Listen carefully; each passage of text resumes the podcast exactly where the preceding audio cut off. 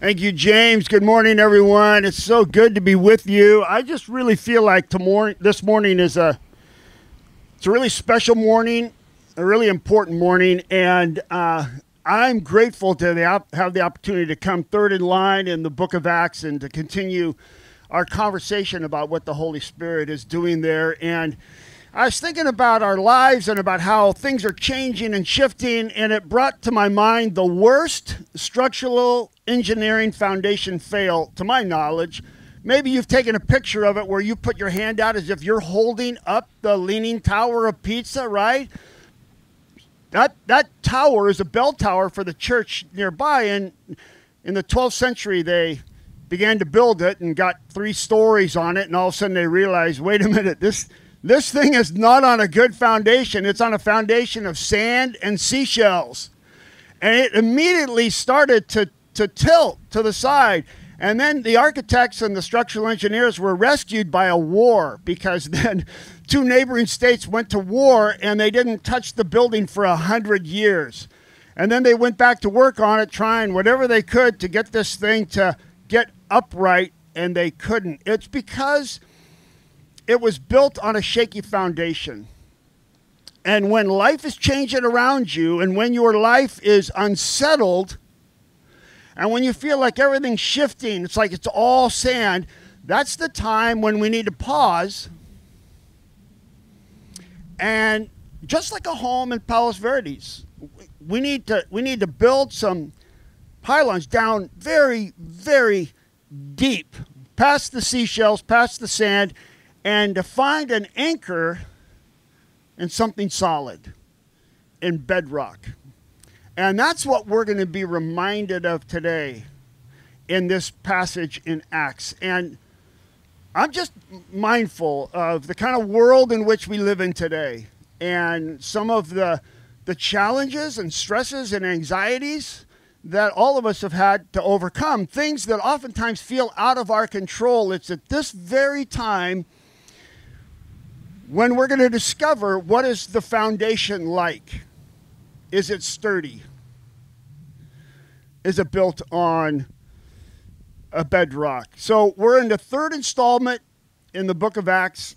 And as we go through, we just have a conviction that Acts is going to teach us and show us how God is continuing the mission of Jesus through the people of Jesus by the power of the Holy Spirit. And a couple weeks ago, Taylor, brilliant, kicked us off in the books of, book of Acts where Jesus told his early disciples, I want you to wait.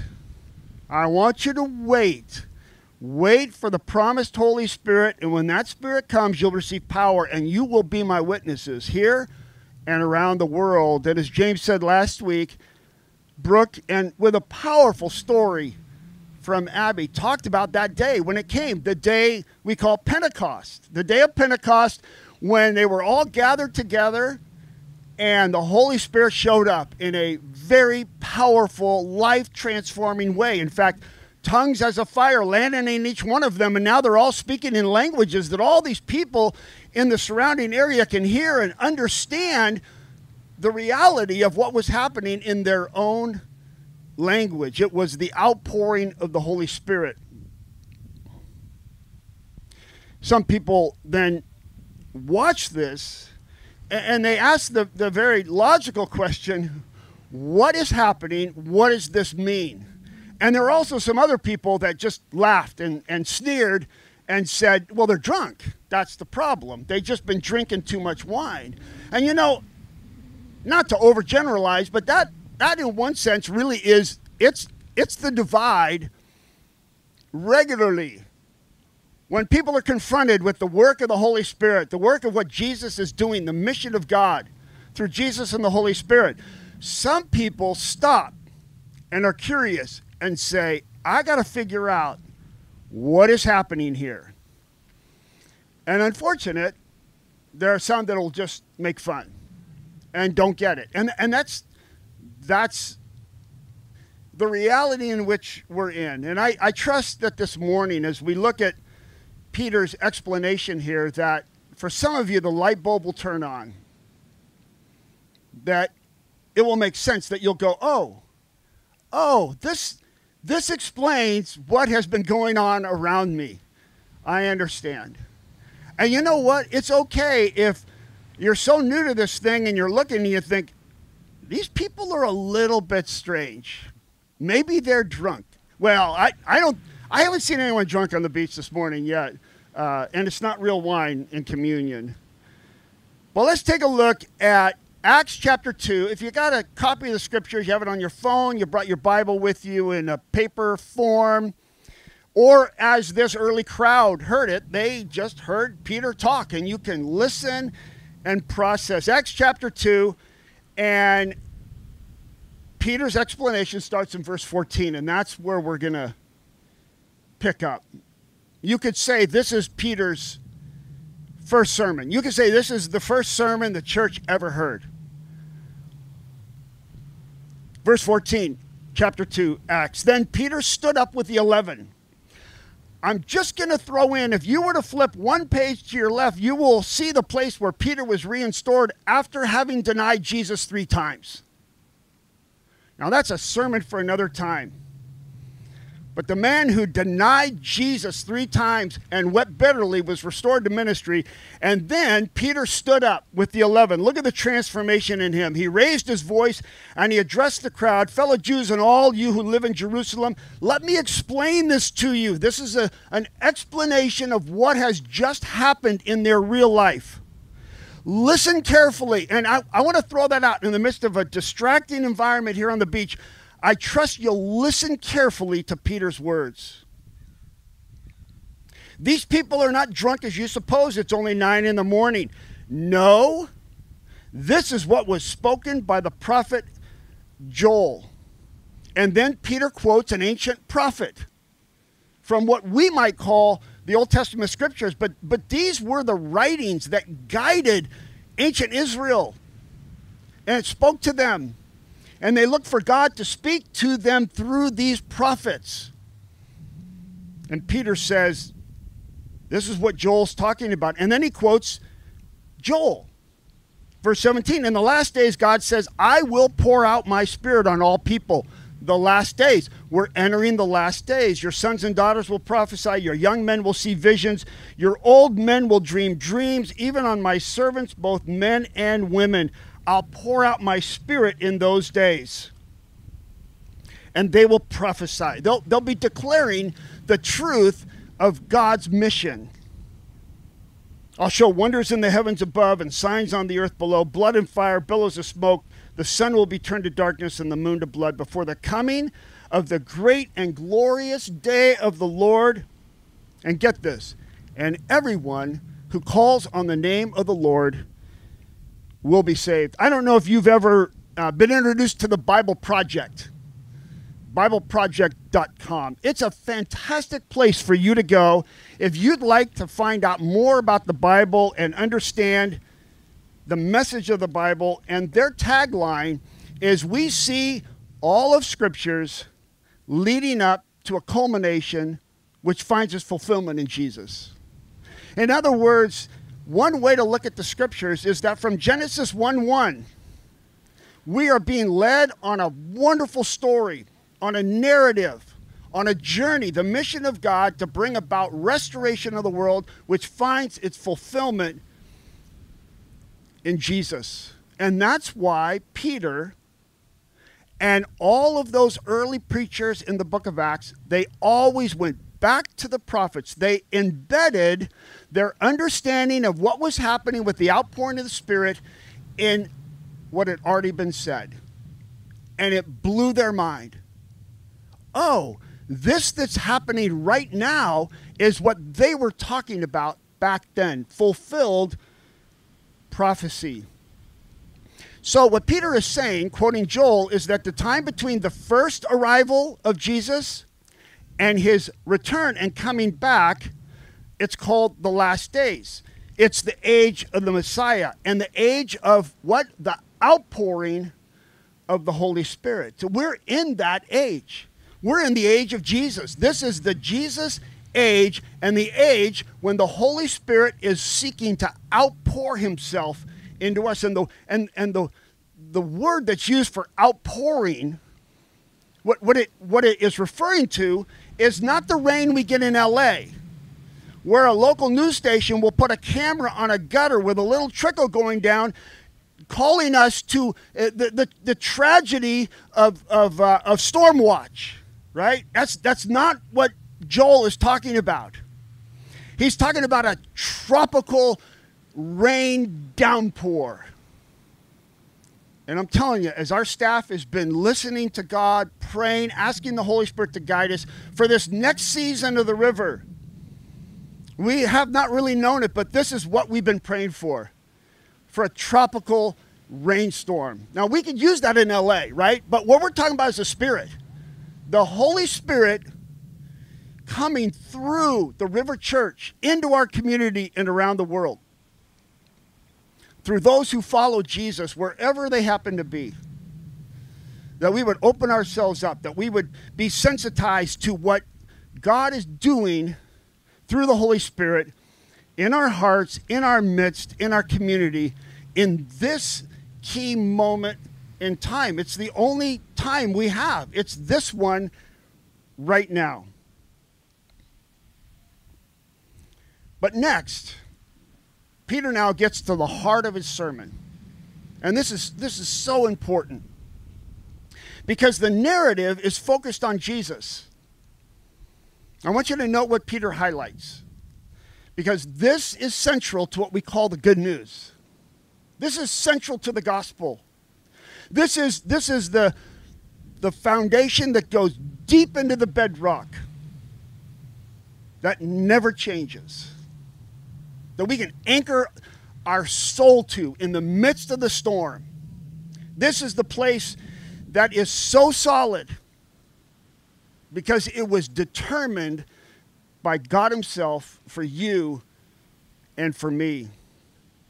I'll start at verse 22. Fellow Israelites, listen to this. Yeah, listen to this. Jesus of Nazareth was a man accredited by God to you by what? Miracles, wonders, and signs. Joel predicted this, which God did among you through him, as you yourselves know. This is Jesus' ministry.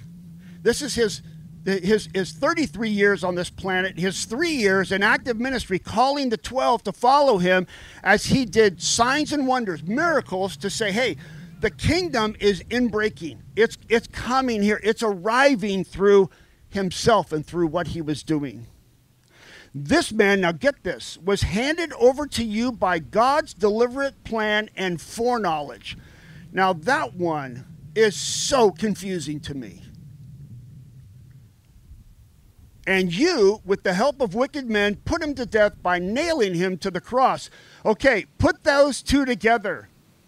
Jesus' death on the cross was according to God's plan and foreknowledge and purpose. And he did it through wicked people who took Jesus, put him on a fake trial, nailed him to a cross. So you have Jesus' ministry, a ministry of love and wonder. And then he was put on a cross. But God raised him from the dead, freeing him from the agony of death because it was impossible for death to keep its hold on him. Now, I'm going to skip the part about David, but once again, it's going back to the ancient Israel scriptures to validate what was actually happening. Verse 31 Seeing what was to come, he, that's David, in advance spoke of the resurrection of the Messiah, that he was not abandoned to the realm of the dead, nor did his body see decay. God raised this Jesus to life, and we are all witnesses of it. Jesus' ministry, he goes to the cross, and on three days, Peter says, and we saw it, we were there, we saw it, he was raised from the dead. And then he goes on, exalted to the right hand of God, he has received from the Father the promised Holy Spirit and has poured out what you now see and hear. He ascended to the Father, seated at the right hand. This is his exaltation. There's the gospel. his ministry, his cross, and thank God, his resurrection from the dead, bodily risen from the dead, and then exalted into the highest place. Verse 36 Therefore, let all Israel and let the river know, let the whole world know. Be assured of this God has made this Jesus, whom you crucified, both Lord and Messiah. He is in the place right now of supreme honor and absolute power. And that's why we worship. That's why we come on the beach and we sing these songs of worship to our Savior Jesus, who gave his life for us. It's a story that's embedded all the way back in creation in Genesis 1 to me, it's the story that makes the most sense of the world in which we're in. It is truly good news. And this is not merely a ticket to heaven. And I know a lot of us were raised with, you know, just pray this prayer and you'll get your insurance to go to heaven when you die. This is so much bigger than this. This is this is a new narrative for your life. This is a new story. This is a new allegiance. We're invited into a brand new kingdom with a new king. And if Jesus is king, it means no one else is. He is our reigning Lord, He's our king. We give ultimate allegiance to this suffering servant whom the grave could not hold. But he rose again. This is a powerful personal story. It's personal for Peter, it changed his life. And you'll see it changed a bunch of these people in a moment. And I'll say, you know, we today, after centuries and centuries of, of, of studying this, we, we have all sorts of doctrines and, and, and controversies, and we know all the ins and outs of these things. For Peter, right here, this was not a developed doctrine or some sort of a formula that you had to go through. This is Peter blurting out what he had seen and how his life had been changed by the ministry and the death, the resurrection, and the exaltation of his Messiah. And it requires a response. Verse 37 when the people heard this, they were cut to the heart that means they had deep conviction of their sin. And they said to Peter and the other apostles, Brothers, what shall we do? Now, okay, just get the moment. You know, when they realized that some 40, 50, 60 days ago, they conspired together and put Jesus on the cross, okay? The conviction was really deep. And Peter replied, Repent and be baptized, every one of you, in the name of Jesus Christ. For what? For the forgiveness of sins, and you will receive the gift of the Holy Spirit. Following repentance, there were two gifts that Peter declared they would receive. One, you can have forgiveness of your sins. Two, then the Holy Spirit will come and take up residence in your life. This power of God that raised him from the dead can come and live inside of you as well. And he says in verse 39 the promise is for you and for your children and for all who are far off and for all whom the Lord our God will call. And this includes me. This includes you. All whom the Lord will call. We have a sense that there comes a time when God begins to tug on us and he calls us. And I could remember that call in my life. I was raised in a, in a church environment.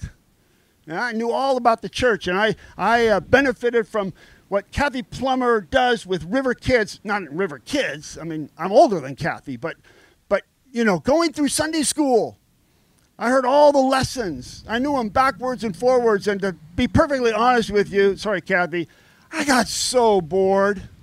When I became a teenager, I like, oh, I don't really want anything to do with this anymore. I, I want things that move a little faster. It wasn't Abraham, I don't know, you know, or Hezekiah, or what, you know. I, I just, I was bored. I wandered away, I wandered away from God. And when I was 17, I was invited to go on a, a mission trip a lot like our Baja Bound, to go down into Mexico, up into the mountains where we built some homes. I don't know what it was, but it was God's call on my life. It was in the midst of being taken out of my own environment of growing up with lots of things that I could have and no real needs, bored with God. And I was amongst some very, very impoverished, faithful, God worshiping believers that blew me away. I have so much and I love so little. You have so little and you love so much, and it transformed my life. I surrendered my life. Maybe I'm 17, I'm old enough now to finally get it on my own. And I surrendered to Jesus. And I can remember being baptized soon after that. And it was the very first time this, this um, scared kid stood up in front of a crowd and said, I love Jesus. And I'm going to try to live my life for him. That public declaration, it cemented something. When did I become a Christian? I don't know. But after I got baptized, I've never had a doubt of where my security lies because I'm now connected to the anchor that is down deep in the bedrock. I had to respond, and these people had to respond. Verse 40, with many other words. I like that. Peter in a sermon, you get it? Many other words. Now, when we're here, we don't get to do that anymore because we have another service, and you're happy that we don't do many other words. But Peter went on and on. And what did he say? He warned them and he pleaded with them Save yourselves from this corrupt, corrupt generation. And those who accepted his message were baptized, and about 3,000 were added to their number that day. Their public rep- repentance and their baptism was, a, was an identification with the family. James is going to bring us a beautiful message about that in the next verses in Acts next week. Our family ties and what it means to be baptized into the Trinitarian community of the Father and the Son and the Holy Spirit. I'll just throw this in. The New Testament can't imagine a follower of Jesus who is not baptized.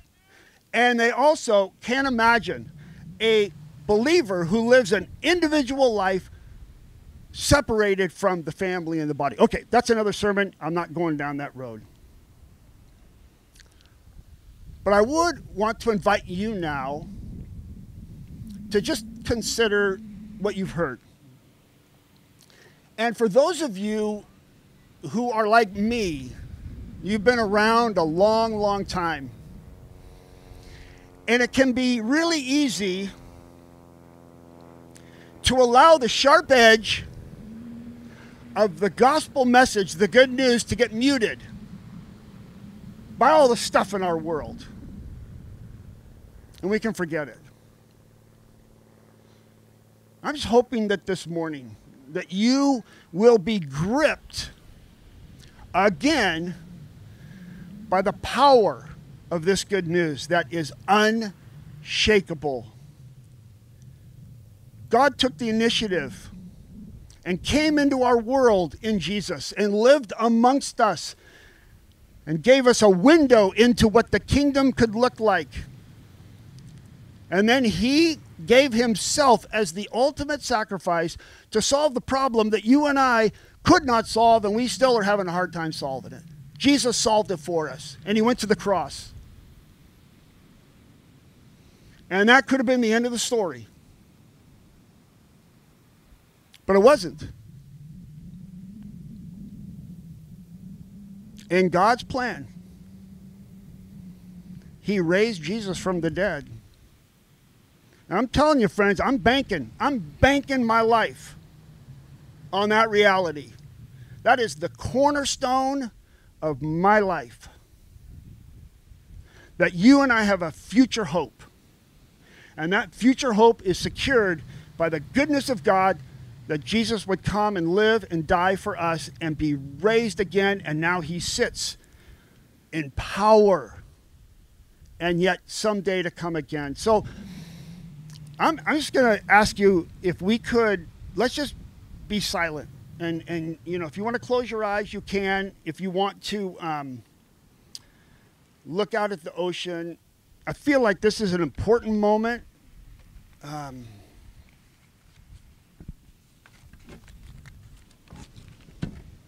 wherever you're at. So just just consider where are you at in your your journey with Jesus.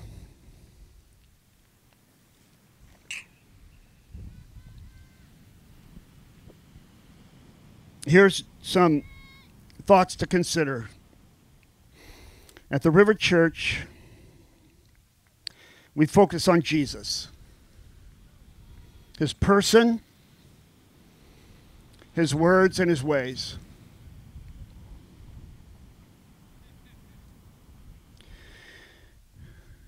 Secondly, there's no ongoing minis- uh, there's no ongoing mission of Jesus without the power and the presence of the Holy Spirit. The Holy Spirit is always going to lift Jesus up. Where is Jesus in the narrative of your, of your life, even at this moment? The scriptures tell us that history is going somewhere. History is moving in a linear fashion forward to find its culmination when Jesus returns again. This gives a sense of urgency to the good news in each of our lives. And repentance is the mandatory prerequisite to receiving the gifts forgiveness and the Holy Spirit. Forgiveness wipes out the wrongs of our past. It is available to us not only at the first time we answer the call of God, but it's new every morning.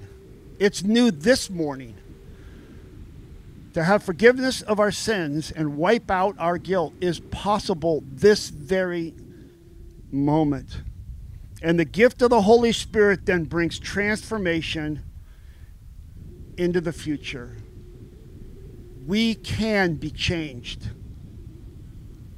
And we can find freedom freedom from guilt and shame, from judgment, from self centeredness, and freedom to be the people God designed us to be.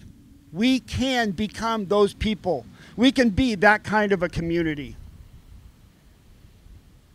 We have the freedom to join Jesus in the restoration of all things.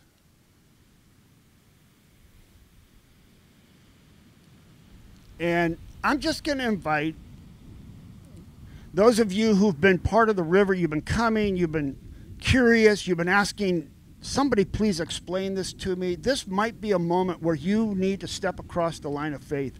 You know that invitation is available to you even this morning that you could say, Jesus, I'm going to give you everything I know about my life to everything I know about your life. And God, I don't know everything. But that might be you this morning. Now, you've been kind of on the periphery. You've loved the, the, the, the, fellowship, the friendships that are here at the river, but you have never stepped across that line and said, Jesus, I acknowledge your ministry, your death, your resurrection, your exalted place as Lord, and I want to make you my Lord today. So, Jesus, I give you my life. I invite you, you can say that. You can say that right now. You can say that tonight. You can talk to your friends in a grounded group and say, I, I would like to give Jesus my life. You're not alone in this. There are just scores of people here that we're here because we want to do life together and find out what it means to answer that call. So I'm going to pray, and Luke's going to come up and lead us into communion. If in some ways you're taking that step, you're moving forward in faith, you're crossing the line, you're saying, I want to answer that call. I don't know everything. I just, I, I desperately ask you, please talk with someone. Talk with one of your friends. Talk with me. Talk with Taylor. Talk with, talk with one of the, talk. There's many people here that could guide you. Father, we thank you for Jesus. And Holy Spirit, thank you for coming on us in this place. We want to open ourselves up to you and have you have free reign in our lives, in our community. We pray, Father, that that would overflow out of us and out of our hearts into places far and wide our families, our schools, the Los Angeles mission. I pray your blessing. And I pray for those this morning that are struggling with faith, that are making decisions to say yes to you. Jesus, be lifted up and lead us, Holy Spirit. In your name we pray. Amen.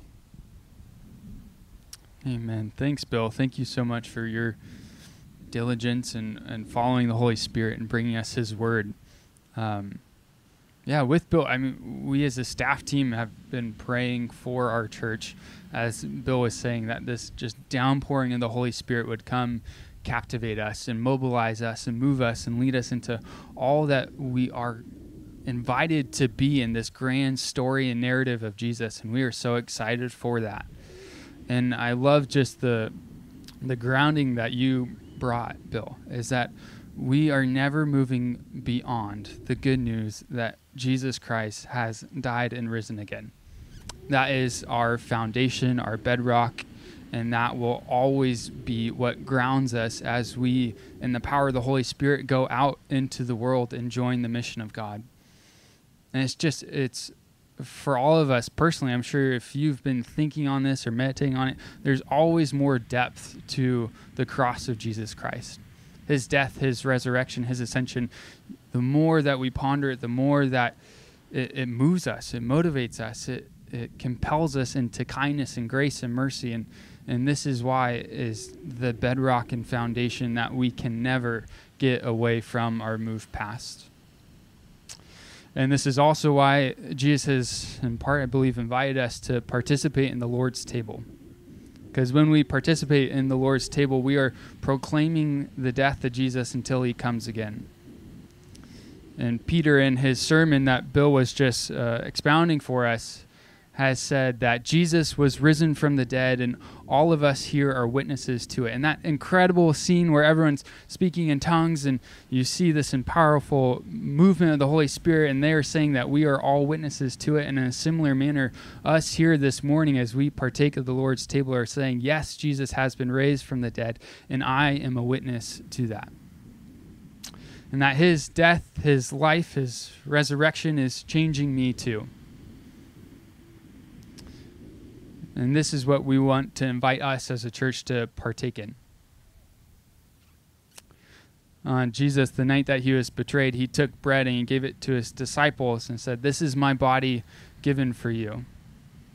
And in a similar manner, he took the cup, the wine, and, and passed it around to his disciples and said, This is my blood shed for you. Christ's body given for us, his blood shed for us. This is the foundation and bedrock. So I'm going to invite us all to partake of the table now, and you can do it as you uh, see fit. A lot of people will go and stand and look at the ocean if that is what you'd like to do. Uh, and then after this, we're going to close. Uh, Ron's going to play some music. Uh, but church, we want to to send you out, that you to know that you are the people of God that is joining the mission of Jesus, and you are empowered by the Holy Spirit to participate in this grand narrative. So go in the power of the Holy Spirit. Amen.